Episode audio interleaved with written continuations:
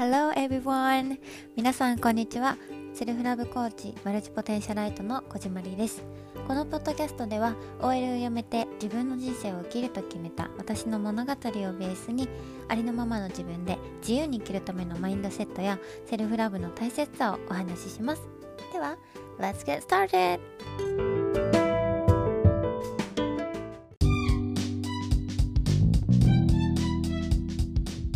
Hello sisters! 皆さんこんにちは、小島りです。今日はまずお知らせからさせてもらいます。私のコーチングプログラム、6ヶ月間のコーチングプログラム、Create of Your Life がシスターズの募集をスタートしました。で、このプログラムではセルフラブをベースにあるままの自分を受け入れたりとか自分を俯瞰して見れるようになったりとか自分自身をコーチングできるようになったりするプログラムになっています。で6ヶ月間の間私と1対1のセッションをしたりグループでのセッションをしたりセルフラブのワークを動画でやったりあとはメッセージを一緒にしたりいろんなことを一緒に進んでいきます。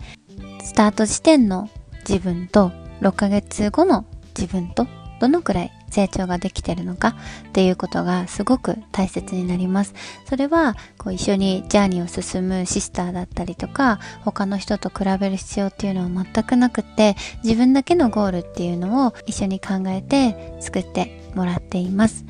でこのプログラムおすすめのガールズは例えば自分自身で今までセルフラブだったり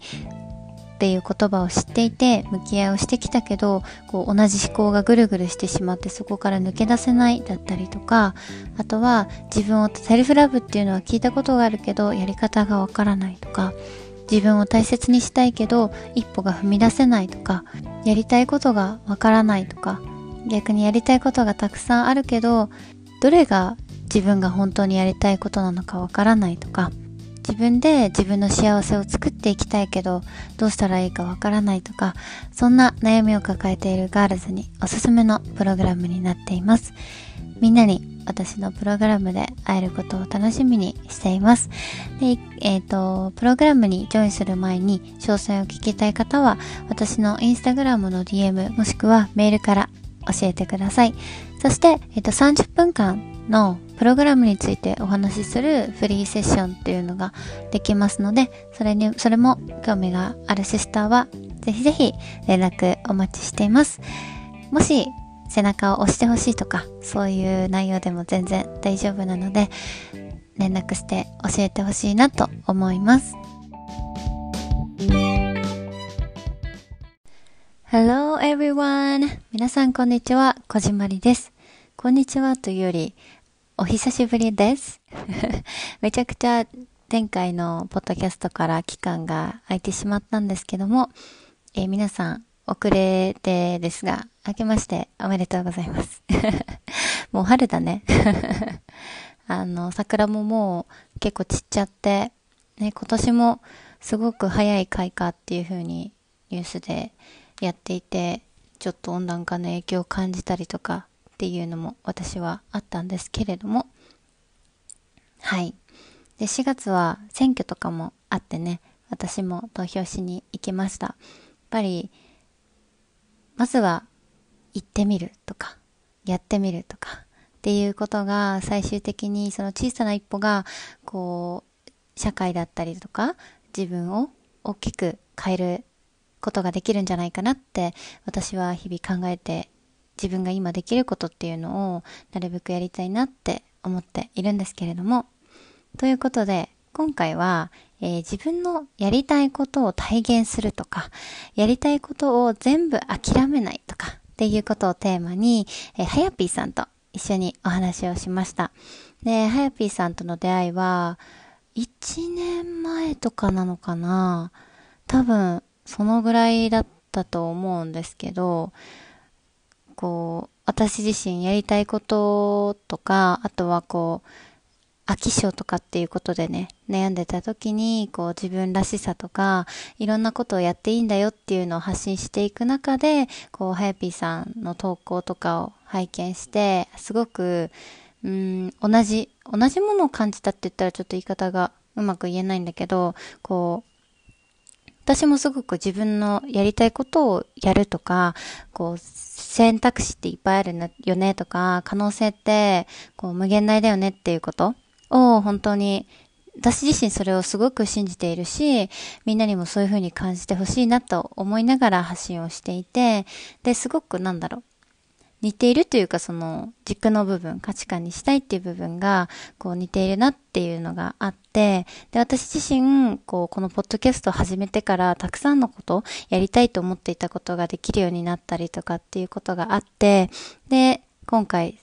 あの、はやぴーさんもお呼びして、実際にやりたいことを体現していくには、どんなことが必要なのかとか、どんなマインドがあるのかとか、まあ、過去どんな葛藤があったかとかね。そういうことを赤裸々にお話ししています。そして、はやぴーさんがお話もしてくれています。すごくね、あの、ニヤニ、終始ニヤニヤしながら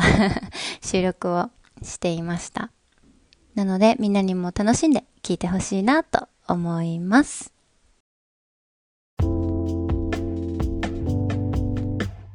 今回は特別なゲストをお呼びしました。では、どうぞ皆さん、こんにちは。はじめまして、はやぴーです。よろしくお願いします。します。じゃあ、早速、はやぴーさんの自己紹介をお願いします。はい。えっと、私はそのやりたいことを、まあ、実現するっていうか、こうやりたいこと思ってるんだけど、何かこう、何かがブロックしていて、こうやりたいことができない女性のために、まあ、コーチングをしてる傍らというか、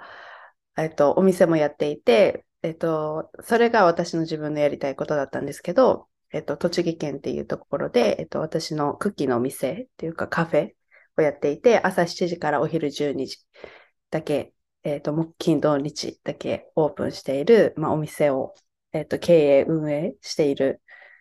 います。はい。で、今ちょうどお店にいて、今日水曜日なんですけど、まあ、仕込みだったりとかしていて、で、今お店でやってるので、もしかしたらなんかあの、今、葵ちゃんがあの仕込みをやってくれてるので、なんか音が聞こえたり、なんかピーとかなったりとかするかもしれないんですけど、それを、はい。そんな感じです。はい。今やってます。ありがとうございます。はい。え、葵さんっていうのはなんか一緒にお店をやってる方ですか？そう、あの、葵ちゃんは、あの、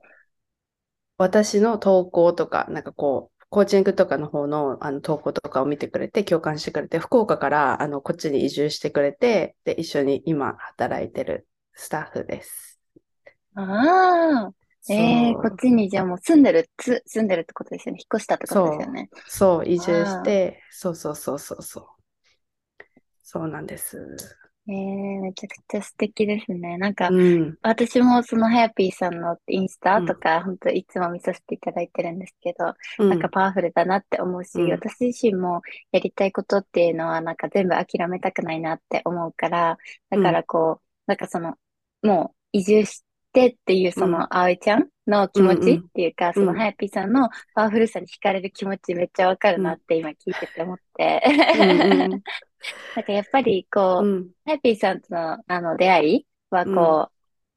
まあ、あるプログラムの中で出会ったんですけど、うん、なんかその、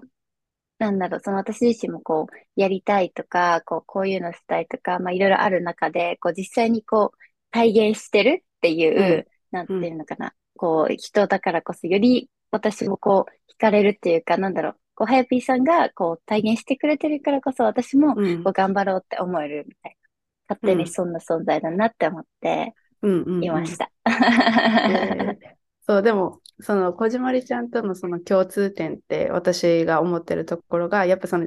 全部やりたいことを諦められないみたいなところ、でもそれを叶えられるよっていうところを、やっぱり二人お互いに、なんかそのお互いのやり方で、こう表現しているっていうのを、そう見ていて、本当になんか、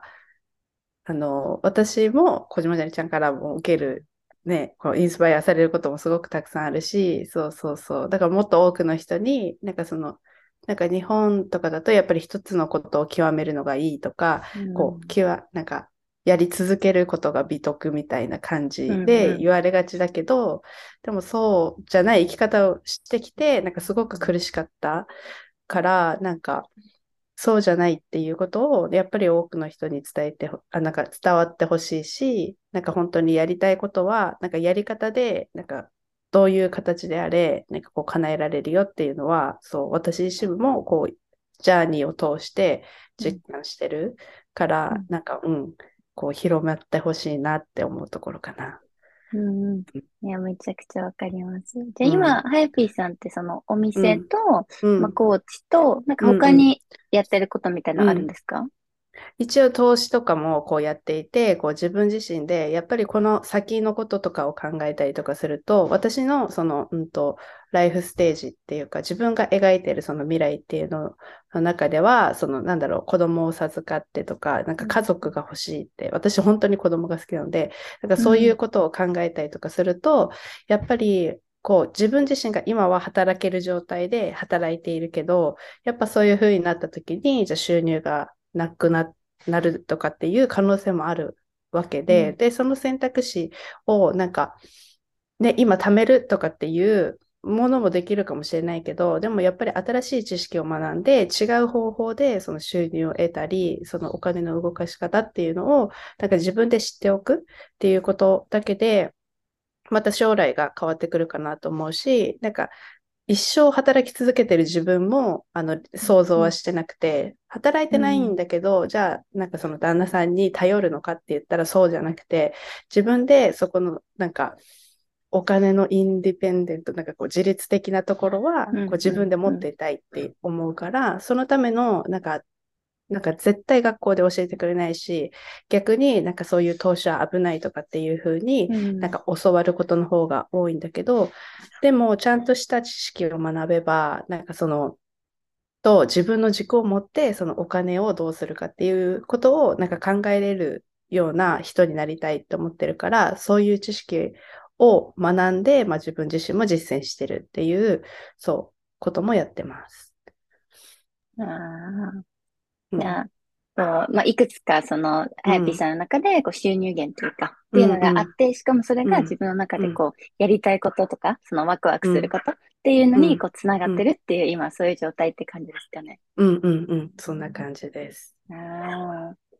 いや私もこう、今、まあ、コーチだったりとか、モデルだったりとか、やりたいことをこう、いくつか持っていてっていう状態なんですけど、でもこう、やりたいことをこう、一つ、やりたいことというか、こう、お仕事をこう、一つだけに、こう、するんじゃなくて、ちょっとでもこう、自分がワクワクしたりとか、そしたらこう、二つっていうかなんだろう、同時並行でやっていくっていうこう選択肢もある。一つじゃなきゃいけないっていうことは全くないっていうことっていうのはすごいこう、なんだろう、パッションを持って伝えていきたいなって思いますし、こうやってなんか、そういう人って、こう、今あんまり日本にいないと思うので、こうやって、こう、実際にハヤピーさん体現してるっていう人とかでお話できて、めっちゃ、もうもうめっちゃワクワクしてて今。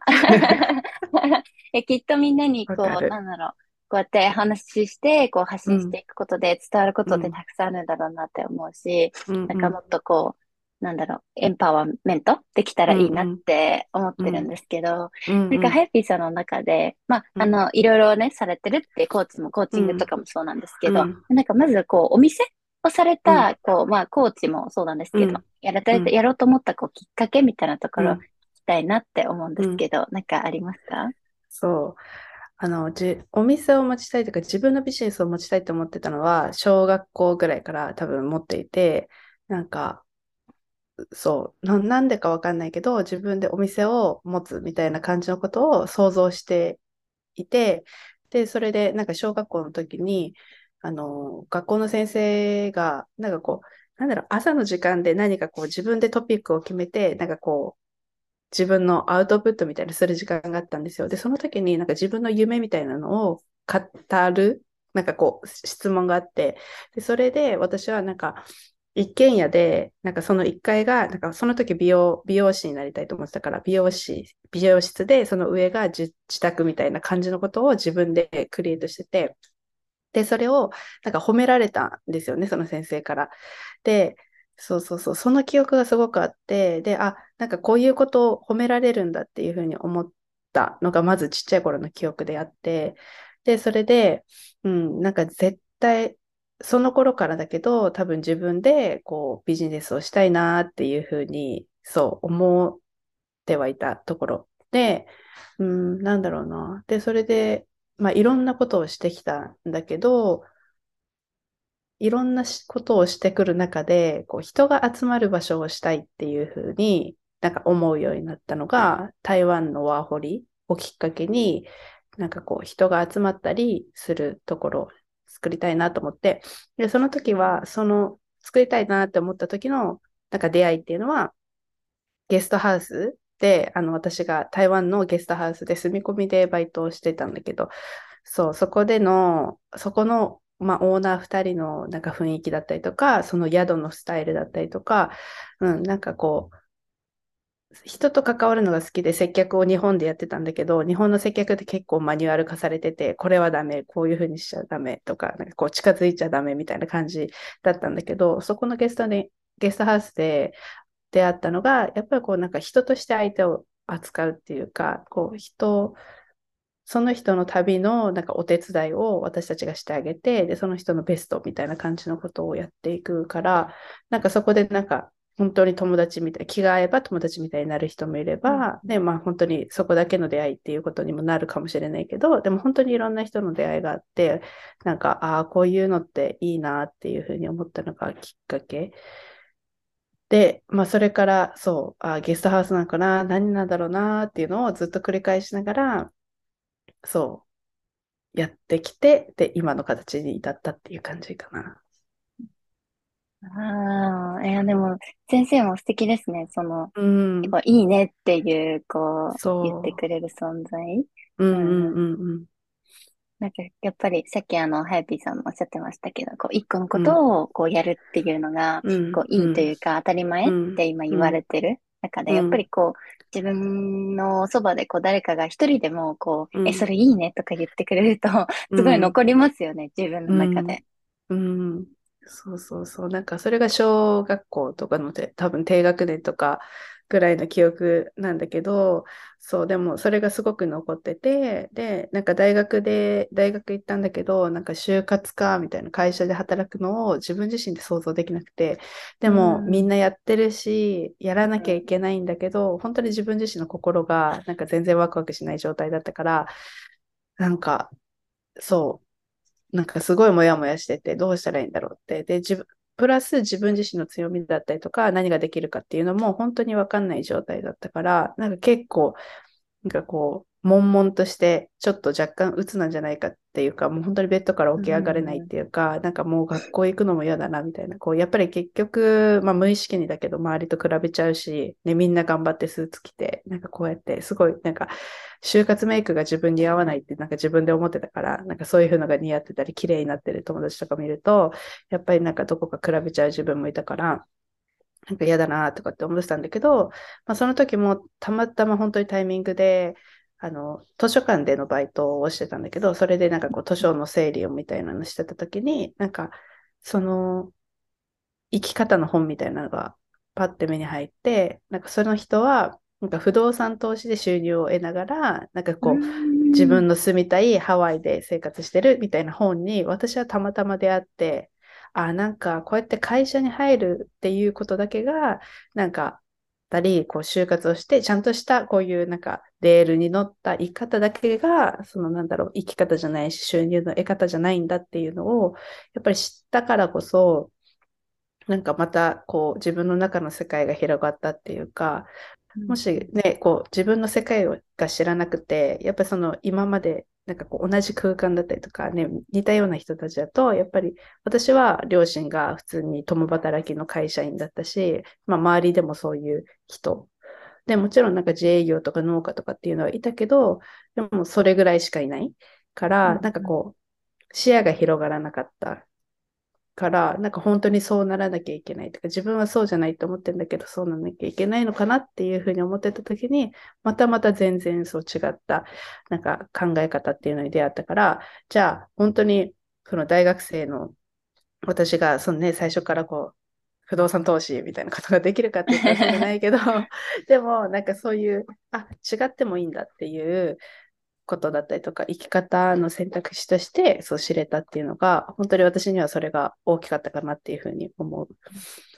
あで、なんかそれもタイミングですよね。そのはやぴーさんがそこでバイトしてて、その本に出会って、あ、素敵だなって思って、ちょっと心を動かされたりとか。うん。あーでなんかこう台湾にこう留学に行くって決めたの、うん。なんか理由があったんですか、はやぴーさんの中で。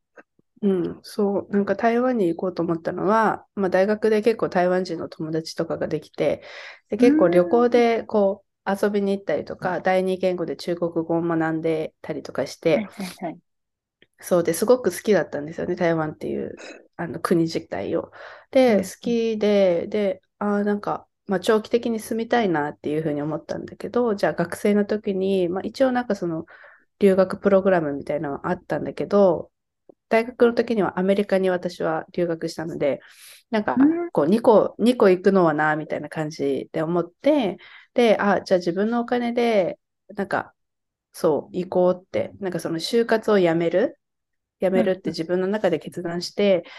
したんだけど、もやもやしてて、じゃあ本当に自分のやりたいことって何なんだろうなっていうふうに自分と向き合ってた時に、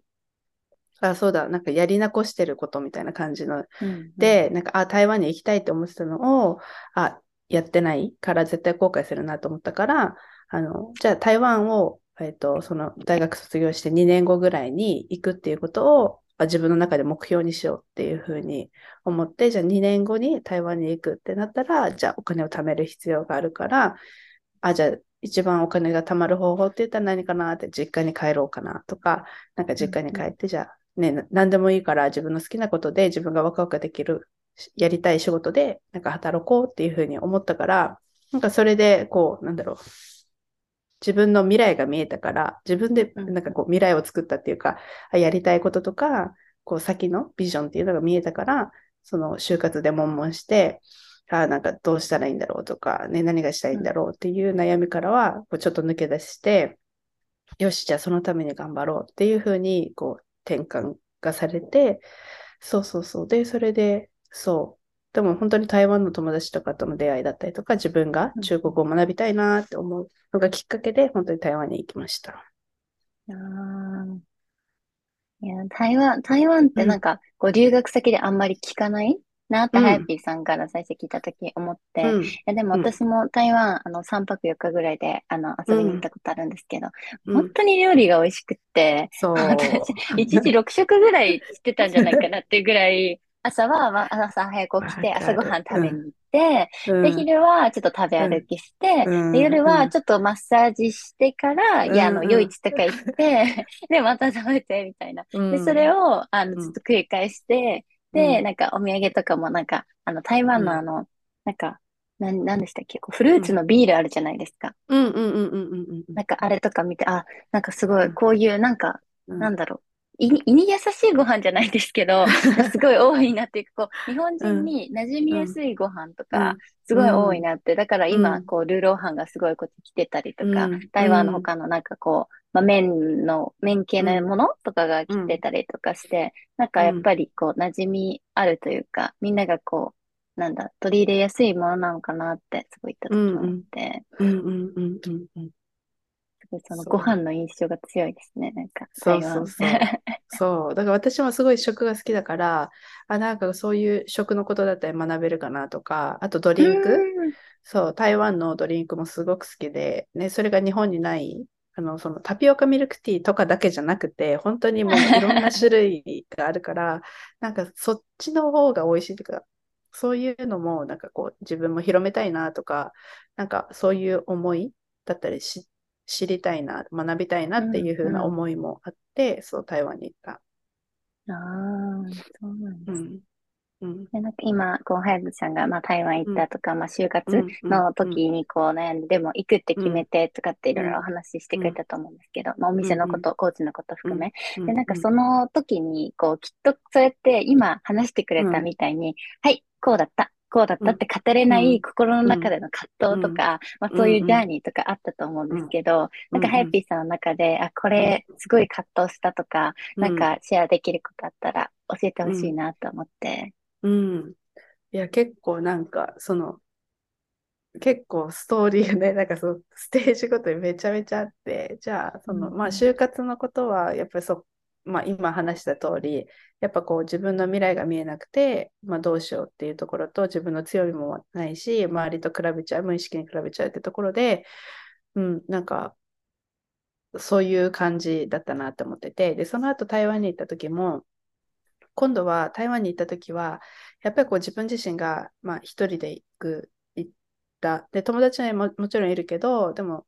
なんか友達は普通にその生活があるわけで、なんかほとんど一人で生活する。で、それでまあ新しい環境に入って、で、語学学校とかに行くんだけど、で、そこでやっぱりこう、いろんな人と出会う。だけど、なんかその自分自身を大切にできてなかったなっていうのをすごく思ってて、なんか自分の時間だったりとか、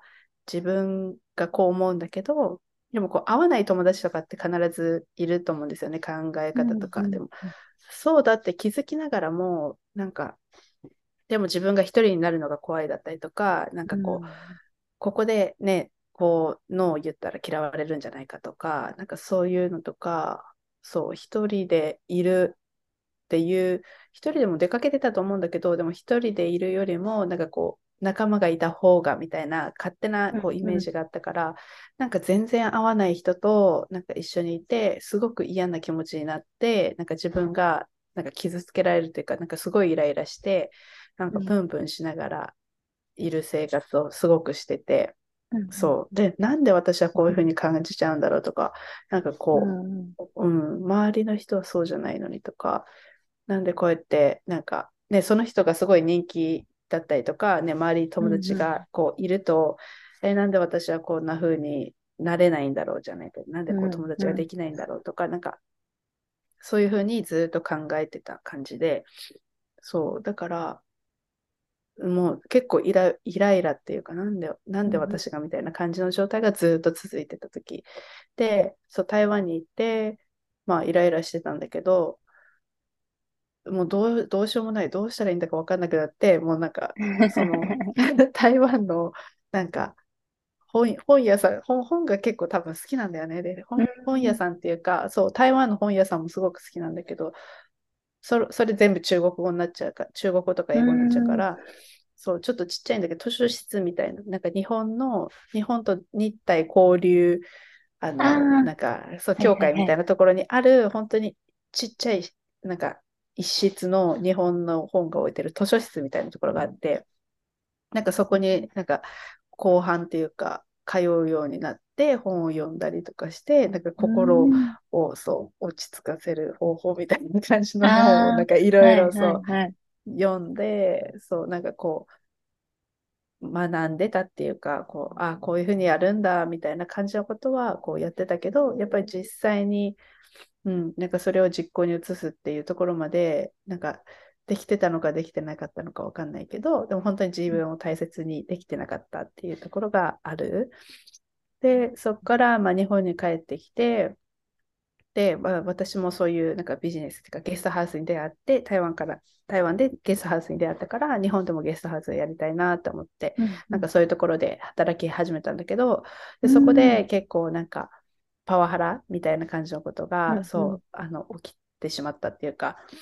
っていうことがあってでそれで本当に自分自身のまあなんか自分自身も自分を責めてた。なんかできないとかなんか本当にこう続けられない自分っていうのことをすごく否定していたしもう本当に自分のことを否定できないあのダメとかねこれぐらい、うん、みんな頑張ってるのに自分ダメとかなんかそういう風な感じっていうのとまあもちろんそう言われる言葉もすごくなんか辛い言葉をあの言われていたから、うん、あのほんなんか自分の心はすっごくもうなんか疲弊していたしもうなんか嫌だってもう逃げたいっていうふうに思ってたんだけどでもなんかそこで自分を無理させてなんかここで諦めちゃダメとか、うん、なんか、うんね、みんな頑張ってるしこれぐらいは普通だとかなんか、逃げれないっていうふうに思ってた。逃げちゃダメ？逃げたら弱い人とか、なんかこう勝手なイメージで、うんうん、今までその私も長く続けれたことがないっていうことを、なんかネガティブに捉えていたから、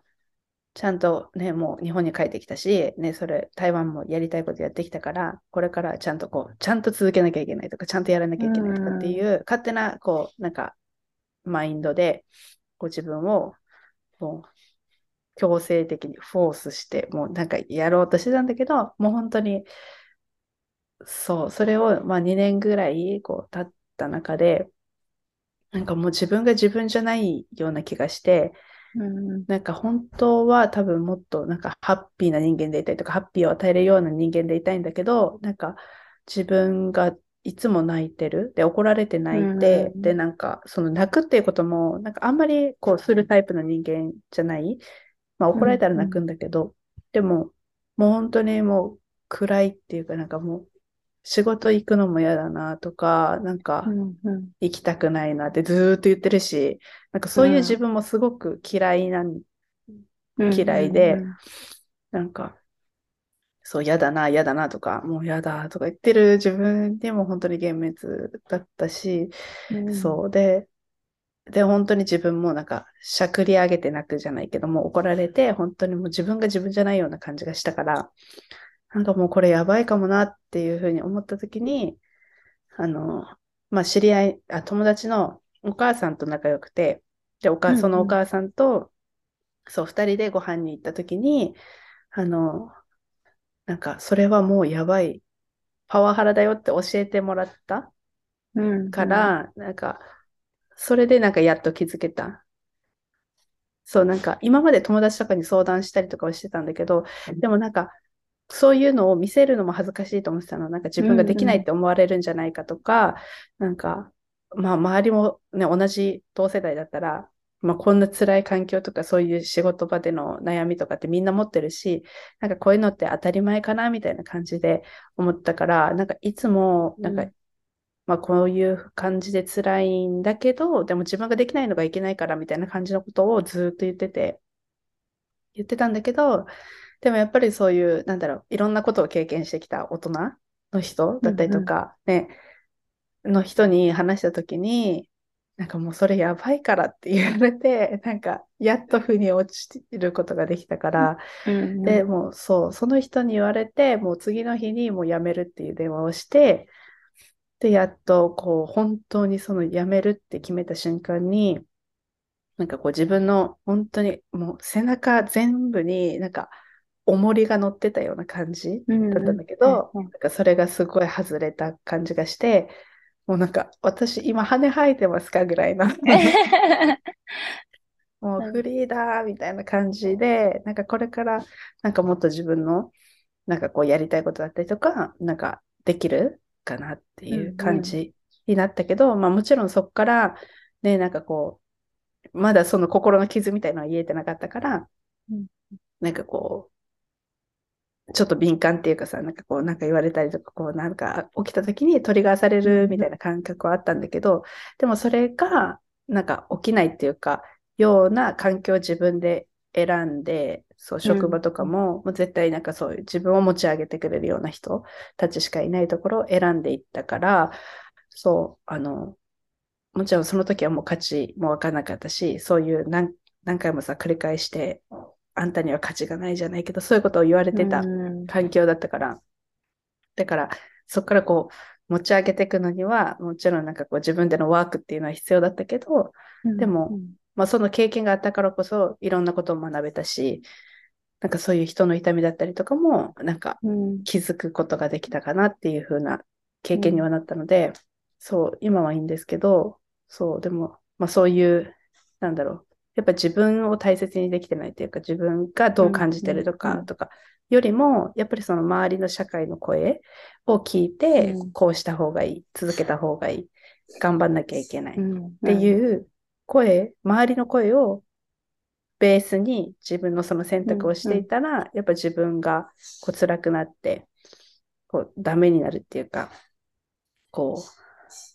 う、もう疲れて自分じゃない自分になってしまうっていうことを経験したから、こうだからこそうんうん今、こうやっぱりやりたいことをやった方がなんかいいっていうのは、本当にそこを経たからこそなんか伝えたいことかなって思う。うんうん。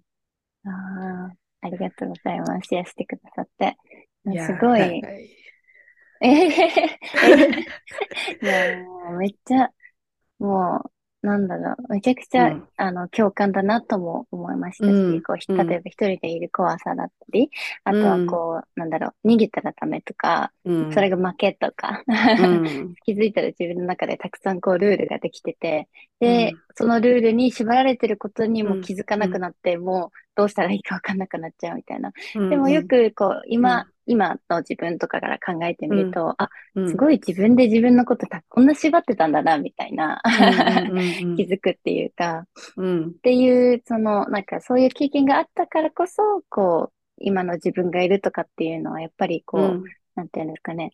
こう、今もし辛いって感じてる人がいたとしても、うんうん。きっとこう、後になったらすごいその自分が愛おしく見えたりとかっていう瞬間もあるよっていうことも伝えたいなって、ハイピーさんのうん思いましたし、うん。なんかその、私も OL として2年ぐらい働いてて、で、その時も会社行きたくないとか、うん。もう会社、その、の最寄り駅に着いたらもう体調が悪くなって、で、朝もうめっちゃ早く着いてんのに、に1時間前とかに着いてんのに、トイレで始業時間の5分前ぐらいまでこもってて、うん。で、出れなくて、で、もう修行前に行くみたいな。でだからすぐ遅く来た人みたいな。うん。本当早く来てるのにみたいな。うんなったりとか、でもそこでやっぱりこう、誰かにこう話せる、話せる存在っていうか、誰かにこう、シェアして、それは危ないよじゃないですけど、そうやってこう、うん。第三者の目線で見てくれる人の意見ってすごい大切だなって、うん。やっぱりうん。思いました。うんうんうんありがとうございます。やってくださ。いえいえ。うん。いや、じゃあ、こう、タイピーさんは、こう、うん。もともとの小さい頃から、そういう、うん。こうやって自分のビジネスをしたいっていう気持ちがあって、うん。で、うん。こう、それが、まあ、今、叶ってるっていう状態って感じですかね。うんうん。まあもちろんなんかトントン拍子じゃない。もちろんね今まうんうん。でその、今話したような、まあ、過去もありながらでそこからやっぱり自分でビジネスってなった時にもう本当に自分の価値っていうところが本当に低いからなんか自分にできるのかなとか本当にその疑いの声っていうのが大きかったから私の場合は、そうだからまずはそこをなんかこうワークしてきたって感じかな。なんかその経験があればとか資格があればできるって私は思ってたから、なんかそれをずっと求めて多分その台湾もそうだしその台湾の後帰ってきてからもなんかそういう場所で働けば自分になんかそういうなんか起業ができるとか自分でなんかお店ができることが起こる起こるっていうかできるようになる。その経験があればっていうふうに考えてたけど全くそうじゃないっていうことにずっと、うん。あのきやっと気づいてなんかいつもそのじゃああのそのお店を持つってこともそうだけどなんかこう自分でこうコーチングだったりとか私の学なんか私の生き方って本当に人と同じじゃなくて普通じゃないから逆にそれがなんかこういう生き方もあるよって伝えていきたいなっていうところがあってそれが今のコーチングとかのベースにもなるんだけど、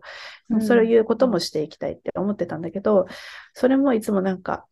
私がやってもとか、なんかこう恥ずかしいとか、うんうん。こんなこと誰も聞かないとか、なんかそういう言葉ばっかりがそううん出てきて、諦めちゃうっていうところが本当にずっとそれが繰り返されてたから、だからなんかこう、経験があって自信があるから、なんかできるって私はこう、なんか思ってたんだけど、うんうんなんかそうじゃない、なんか経験や資格がいくら私にじゃああったとしても、なんかやれてない自分だったりとか、でもちろんその周りの人でも、じゃあ資格とか、なんかこう、あなたにできるよっていうものを持ってる人でも、じゃあそれをやってない人と、と、そういう人と、じゃあやってる人の違いって何かなと思ったら、あ、なんか、その資格とかっていうことじゃないかもっていうふうに思ったから、うん。そこでそう、コーチングを受ける決意をしたっていう感じかな。何か本当に今までの、じゃあ、経験、そう、資格をやる選択を今まで続けてきたけど、そうじゃない何かの決断、新しい決断をして何かを自分の中で変えていかないと、何も変わらなさそうだな、みたいな、うんって思ったから、そうそうそう。それからかな、コーチング受けたりとか、こうんうインナーワークみたいなところに、そう行動していったっていう感じ。うんうんあーうん。じゃあそのコーチングを受けたり、そのワークをするっていうことも、こう、ハヤピーさんにとっては、まあ変わるきっかけじゃないですけど、になったっていう感じですかね。うんうん。そう、本当にそうで、なんか、うん、みんなこう資格とかあればできるって多分思いがちだし、how to が分かればって思ってる、うん、こういうやり方を知ってたらできるとかって思うかもしれないけど、なんかそれ分かってできるんだったら多分みんな世の中のみんなできてる、やってる。だけど、それでやってない人がいるし、うん、できない人がいるっていうのは何かそこで何か違う、ね、その持ってる人とやってる人とやってない人の違いっていうのは中にはあるわけで、うん。じゃあそれが何かなって、そう、私が思ったのはやっぱりそこのなんか、うん、考え方とかマインドのところかなっていうふうに思うし、それが変わったからこそ、うん、なんか本当になんかできることがさらにか、なんか、こうやってやりたいことを何でも可能にできるような考え方もできるようになったかなっていうふうに思う。ん。んでも本当にコーチングとかその自分と、うん自分が自分の内側を見てあげたりとか、フォーカスしてあげるっていう、その、まあ、ワークもそうですけど、その向き合いの時間っていうのってすっごい大切だと思ってて、私自身も、うん。まあ、それは、私にとって、こう、コーチをつけたっていうのがきっかけでより加速していったっていう感じなんですけど、うん。なんか、ハヤピさんの中で、うん。まあ、コーチをこう、やるうん。ってなった時も、こう、うん。そういう、自分自身が体験してきたことがきっかけで、うん。こう、コーチもやりたい、ワクワクするっていう感じになったっていう経緯、なんか経緯とかありますか？うーん、でも、なんか、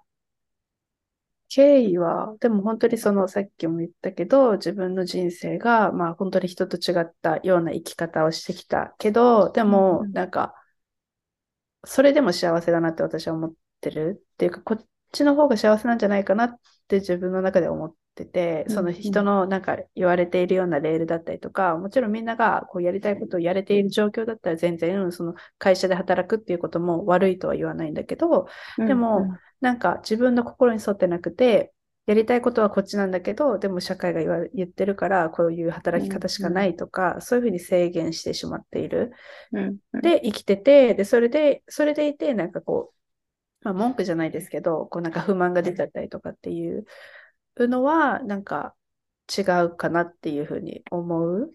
から、うんうんなんかだったら、なんかその人の良さだったりとか、その人ができるとことだったりとか、その人にしかできないことっていうのは必ずあると思ってるから、だからそれを引き出して、その人が本当にやりたい人生だったり、生きたい人生をこうサポートしてあげる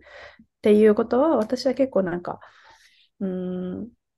なんか人のモチベーション上げるとかっていうのはすごくなんか得意だなっていうふうに感じてて、で、なんかそう、まあ、もう本当ずっと前の、まあ何個も私転職してるので、な、なん、な、何、前職とかじゃない、全然全前職とかになっちゃうかもしれないんだけど、そう、そこでもなんか、あの、まあお店のなんか販売ノルマみたいなのが、あノルマはなかったけど、うん。なんかこう、販売してくださいみたいな。で、まあ、うんたくさん売った方がいいから、だからこう、はいはいはい。うん、その、その商品をじゃあどうやって売るかっていう感じの、あの、機会があって、で、それの、まあ、リーダーみたいなことを任されたときに、まあ、なんか私が、なんかこう、売ってください、売ってください、売ってくださいっていうんじゃなく、やり方じゃなくて、なんかもうみんなを褒めて、褒めて、なんかこう、できたねを、できたねにフォーカスをして、やり、やりまくってたら、なんかこう、その店舗の中の全国の1位になったっていう経験があって、でそう、あ、そういうのもすごく好きなんですよね。こう、人のモチベーション上げるとか、そう、なんか、ワクワクする方法でやっていくっていうのはすごく好きで、うんうん。そう、だから、あ、それも得意だなって思った時に、そう、そういうやり方で、なんかこう、みんながやりたいことだったりとか、好きなことができるような風にな女性が増えていったら、もっともっと社会も明るくなるし、うん、なんかこう、ね、じ、なんか母親って、になる人もならない人もいるかもしれないけど、やっぱり女性がハッピーでいると多分社会は明るいなっていうふうに思ってるから、うん。だからそう、そういう人が一人でもこう増えたらいいなっていうところで、そう、コーチングかな、やりたいなって思ったかあーあ。りがとうございます。いや、なんか聞いててすぐワクワクしてきたっていうか、私も、ああ、そうだよなって、なんかしみじみしながら聞いてました。やっぴーさんの話。ありがとうございます。うん。なんか今もハヤピーさんのこう過去だったり、葛藤だったり、今してることだったり、いろいろ聞いてきたんですけど、まあ、じゃあうんハヤピーさんがこう実際にこうやりたいことをやるとか、うんこう体現していくっていうのは、こう、まあうん今もしかしたらシェアしてくれうんたその女性の、こう、うん。がどんどん活躍していくっていうことにもつながるかもしれないですけど、なんかどんな意味があるかとかってありますか、自分自身が体現していくことでってこと？はい。うん。やりたいことをやっていくとか。うんうん。なんか私って、なんか特別じゃないって思ってて、別に普通の人？だから、なんか誰でもできるよっていう可能性をなんか与えたいっていうか、それを見せたいなっていうふうに思ってる。で、なんか私も、なんかこう、やっぱりこう、なんだろう、成功してる人とか、なんかこう、社会、社会とかソーシャルメディアっていうかさ、なんかこう、テレビで見てたイメージっていうのは、やっぱりこう、親がすごい人だから子供もそうなれましたとか、なんかそういう人だからこうなれたんでしょみたいな感じで、なんか思いがちかなって思ってて、でも、なんか、もちろんそその人たちはそういう環境がもともとあったから、それができ、できる、ね、可能性の高いところにもしかしたらい、いた、いるのかもしれないんだけど、じゃあ、こう、なんか別に普通にね、両親が共働きで、で、田舎暮らしで、ね、なんかその東京とは全然違うこう環境だけど、じゃあそれができないかって言ったら全然そうじゃなくて、じゃあ自分がなんかどこに行きたいかっていうところが分かったり、なんかこう、どういう人となんかこう、付き合っていけばできるかっていうのを、なんか自分で行動していけば、なんかできるんだよっていうのが、すごく自分もこう行動して分かったんですよね。うん。で、なんか、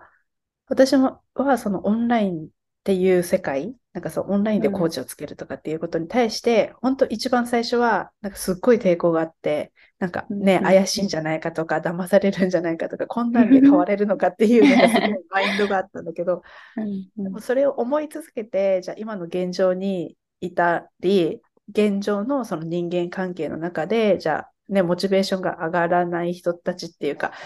このままでいいって思ってる人たちの中にいる自分。うんでも私はこうなりたいっていうじ思ってる自分がいて。うんで、それで、ね、その、何？このままでいいって思ってる人たちの中にいたら、その、それだけの、なんか、なんだろうな、人生しかないっていうか、そう、そこからの成長ってないと思うんだけど、じゃあなんかこう怪しいなとか、こう危ないかなとかっていうね、こんなんで変われるのかなとかって思ってたとしても、やっぱり自分自身で経験してみないと、なんかそこにどういう世界が待ってるかっていうのは、なんかわかんないなって思って、そう、だから、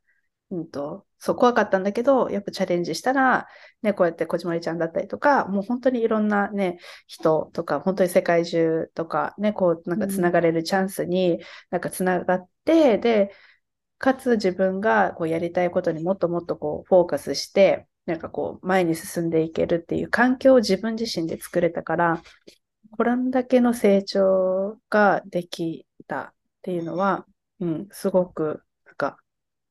良かったなと思ってて、だからその別に平凡だから、私はここに住んでるから、なんかできないっていうふうにマインドを終わらせてる、閉ざして行動をやめてしまってるのが問題で、でもこれでもなんかできるんだよっていう可能性、別にそのね、なんか持ってた、最初からじゃあお金があった、ね、そういう親がすごかった。とか、こう、なんかうん。みなんか良かった環、良かった環境とか、別に私は、あの、家族の環境別に良かったなと思うけど、うん。でもその特別だったとかそういうわけじゃなくて、それでもなんかこう、なんかできるっていうところは、なんか見せていきたいなっていうふうに思ってるかな。うんうんありがとうございます。うんうんやっぱりこの自分自身の環境だったりとか、自分がこう、アクションを取っていくっていうことってめちゃくちゃ大切だなって、私自身もやりたいことをやる上でそう思いますし、ハヤピさんも話してくださったと思うんですけど、うんでなんかこう、自分が、まあ今、うん。ちょっとその話にも触れましたけど、やりたいことをやっていく上で、うん。あやぴさんが、いや、これは必要だって思うことありますか？やりたいことをやっていく上で必要だと思うことは、完璧にやらないこと。うん。うんうんうん。なんか私、本当になんか、うん、悪い意味じゃなくて完璧じゃないって思ってるし、完璧にはやんなくていいって思ってる。だけど、うんその分、うん、なんか、本当に、なんか、毎回なんかいろんなチャレンジっていうか、いろいろ変えちゃうんだけど、私は。すぐに。そうなんだけど、こ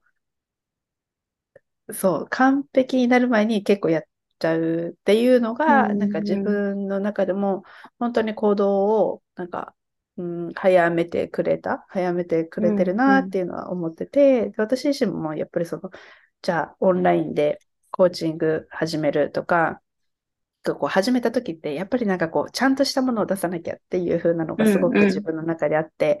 で、なんか一つの投稿を書くことにしても、なんか出すにしても、色はこれで、フォントはこれで、とか、なんか、この何枚もなんかやんなきゃいけないみたいな感じのことを、すごく自分の中で思ってて、でもそれを考えていたらすごく窮屈になって、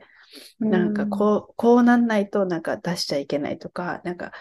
このフィードの並びだから今日はこれは出せないとか、なんか自分の感情がめっちゃ今乗ってるのに、なんか 出せないみたいな感じので、なんかこうすごく、なんかこう、えー、なんかやりたいのになんかこう、すっごくなんかフラストレーションっていうかなんか止まってて、で、なんでだろうって思った時に、あ、なんか、完璧にやろうとか、こうしなきゃいけないとか、そういうことにとらわれてたなっていうふうに思ったから、あ、なんかもう自分のやりたいようにやっちゃおうみたいな感じで、別にそれが完璧か完璧じゃないかっていうのは、ただただ自分がそれに対してこうジャッジしてるだけで、なんかこう、意外にその、なんか自分がちゃんとできてないって思ったとしても、なんか出してみたら結構みんなの反応が良かったりとかするし、なんか、うん、なんかやっぱりそれ出してみないとその結果っていうのは分かんない。で、それが完璧だって思ったとしても、それの結果がなんかお客さんからの反応が悪かったら悪いわけで、なんか別にそれって当たってないわけで、だから、うん、なんか何が完璧か完璧じゃないかっていうのは、なんか分からないし、うん。だから結局お客さんの手に届かなかったら、その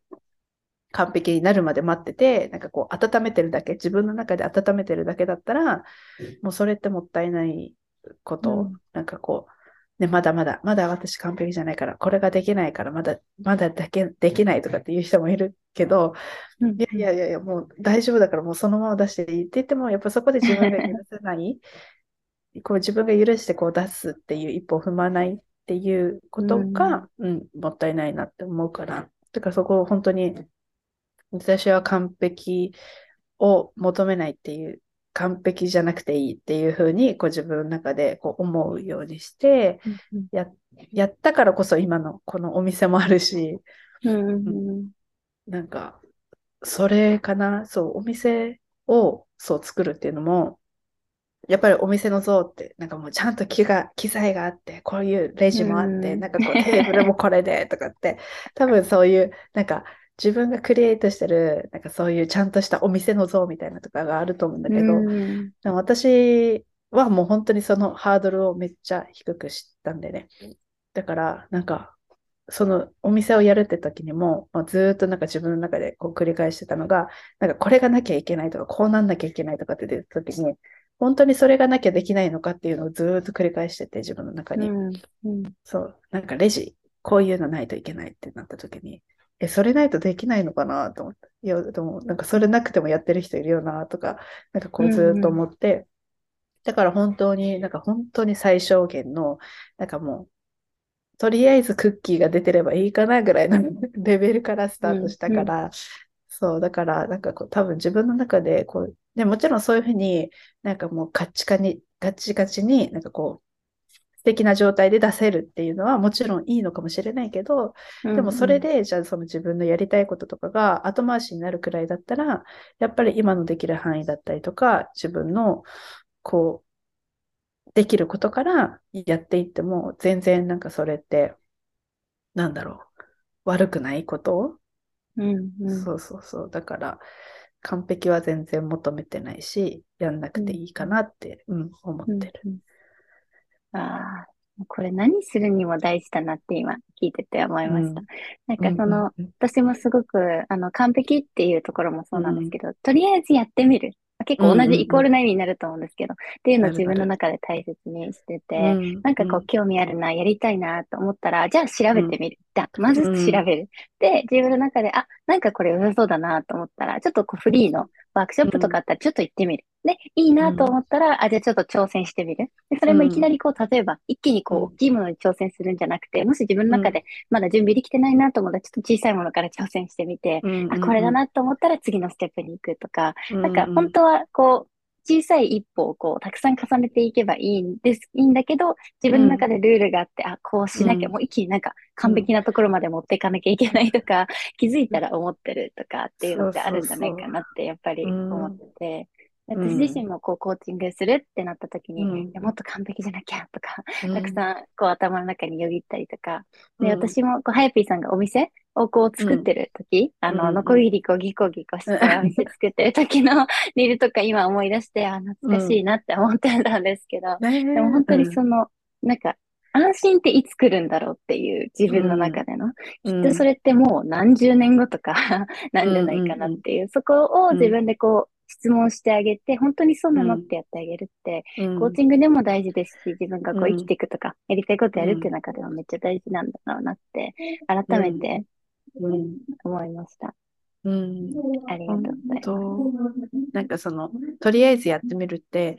ねこうそのさやりたいと思った気持ちがあったねさそれが本当だと思うのにその後なんか思考でいやでもこういうことをするのはこういう人でとかこういうのはこういう人しかできないとかってこう考えてしまっているのは私たちのそのね思考だから。でも本当にそれってやってみないと本当に分かんないし、そのうん本当に自分がクリエイトしてる、ね、不安だったり、ね、恐怖なのか分かんないけど、でもそういうふうな現実が本当なのかっていうのもやって、み自分で見てみないと分かんないから、うん本当にとりあえずやってみる。うん最高。ありがとうございます。うんじゃあなんか、うん。もうすぐ1時間ぐらいはやぴーさんと話してはい。経つんですけど、早いんですけど。はい。なんかはやぴーさんがこれからこう、うん。やっていきたいと思ってること、なんか挑戦したいと思ってることがあったら、うん。よかったらシェアしてほしいなって思うんですけど、あうん。うん。うん。りますか？いやーなんかもちろんコーチングでももっともっとなんか女性をあのサポートしていきたいっていうのもああるっていうところもあるし、なんかその私がこの地方でっていうかこの場所でやる意味っていうところもすごくあの私はすごく大切にしててここでお店としてっていうかこう自分、うん、場所としてのなんかこうお大きくなるっていうかこうやりたいことを実現するっていうのもあの今すごくなんだろう考えているところではあってうんやっぱりこうなんかオンライン上だとなんかもちろんなんだろうそういうことに興味がある人って多分自分でこう情報を取りに行ったりとかねもう SNS とかさこういろんなこう人たちがわーっているすごいところだからねなんかこう自分が興味がある人だったりとかたまたま出会ったりとかねそうたたまたまなんか広告出てきたとかおすすめ出てきたとかでこうつながることっていうのはあると思うんだけどでもこう探しに行けばねもちろん見つかるけど。でもこういう田舎とかだといろんな本当にいろんな人がいてでもなんかそういう人たちにも、うんと、なんだろう、こういう生き方だったりとか、こういう考え方だったりとか、なんかそういうのも伝えていきたい。なんか別にこううん、欲してないんだけど、でもなんかこう、自然とこういうマインドだったりとか考え方とかうん。生き方とかに出会ってほしいっていうふうに思ってるから、なんかそういう人たちが、まあ、入りやすい場所として、なんかあるっていうこと。と、うん。そう、あとは、まあ私今使ってるこのお店が2年契約なので、2年、あと1年で出なきゃいけなくて、で、その先のこともいろいろ考えていて、なんかもっとこう、ステイ、なんか滞在型とか、なんかそういうこともなんか視野に入れながら、なんかもっともっと自分、自分がやりたいこともまだなんかいろんなことに興味があるので、なんかクッキーで終わりっていうか、クッキーはただただ私はツールでしかないので、だからなんかもっといろんなこと、やりたいこと、食べたいもの、作りたいものうんいろいろあるので、なんかそれがなんかこう形にしていけたらなっていうのは、そう思っているところです。うんえーめっちゃ楽しみです、私が。いや、本当に、ハヤピーさんうん。のストーリー見てて、なんかあの、試作したとか、あの、シェアされたりしてるじゃないですか。そうそう。いう。ん。つも美味しそうだなと思って、で、いつもなんかこう、あの、聞いたことない名前、うん。あ、もちろん台湾とか、なんかいろいろうん。作られてるじゃないですか。なんかその、例えば、フレンチとかイタリアンとかだけじゃなくって。うん。ね、だからなんか、あ、え、これどんな味なんだろうみたいな。思いながら見たりとか、うんでうん。も私もハイピーさんのクッキー、あの、うん。いただきましたけど、んめっちゃ美味しくって、なんか、あの、他に周りの友達で、あの、買ったっていうこととかでも、うん。なんか元気になるとかってすごいわかるなって思って、うんうん。だから楽しみにしてます。食べイに行きます。ありがとうございます。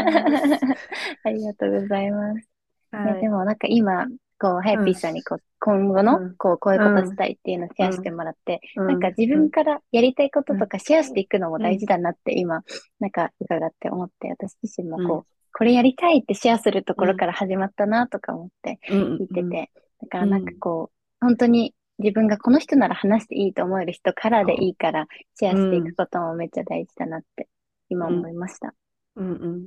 私もそうしました。なんか、誰彼みんなに理解してもらおうとか、なんか、うん。最初はそう思ってたんだけど、それでなんか結構ドリームキラーっていうか、なんかこう、うんうん自分のやる気をそがれることがすごく多かったから、あ、なんか違うんだなって、みんなに理解してもらうっていうのは違うって思ったから、うん。でも本当にこう分かってくれる人とか、応援してくれる人っていうのは必ずこの世界中のどこかにはいて、だからその人を、なんかこの人だったら言ってもいいかなみたいな感じの人、本当に私も選んで、自分のね、こうエネルギーを守るとかね、うんうん。っていう意味でも、ちゃんとそういう人を選んで、こう言うことで、でもそれ言ったら、ねちゃんとした人に言えば、こう、本当に前に進んでいく速さっていうのは進むので、うんそれはお勧めします。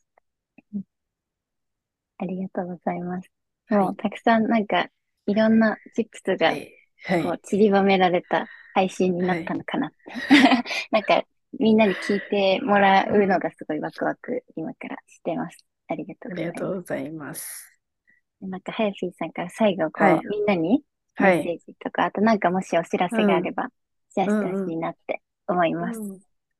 なんか今話したような話とかを私はその私のアカウント、インスタグラムのアカウントでめっちゃしてるので、ぜひなんかそっちもフォローしてもらいたいなと思うのと、あとそのお店の方のアカウントもは別であって、まあ、お店の方はミッドナイトブレイクファーストっていうお店でやってるんですけど、まあ、それも今後、まあ、どうなるかわかんないっていうか、このあと1年間のあの、ここお店がで、何？使えるのかあと1年で、まあ、その後、まあ、今ちょっと物件とかいろいろ探し中なんですけど、その後のジャーニーとかももし気になる方がいたら、ぜひそっちもあのフォローしてもらえるとすごく嬉しいなと思います。ありがとうございます。はい。概要欄にあの、うん貼っておくので、ぜひ皆さんはいチェックしてみてください。はい。よろしくお願いします。では、今日は、あやぴーさんをお呼びしました。ありがとうございます。はい来てくださって。ありがとうございました。じゃあ次のエピソードでお会いしましょう。バイバーイ。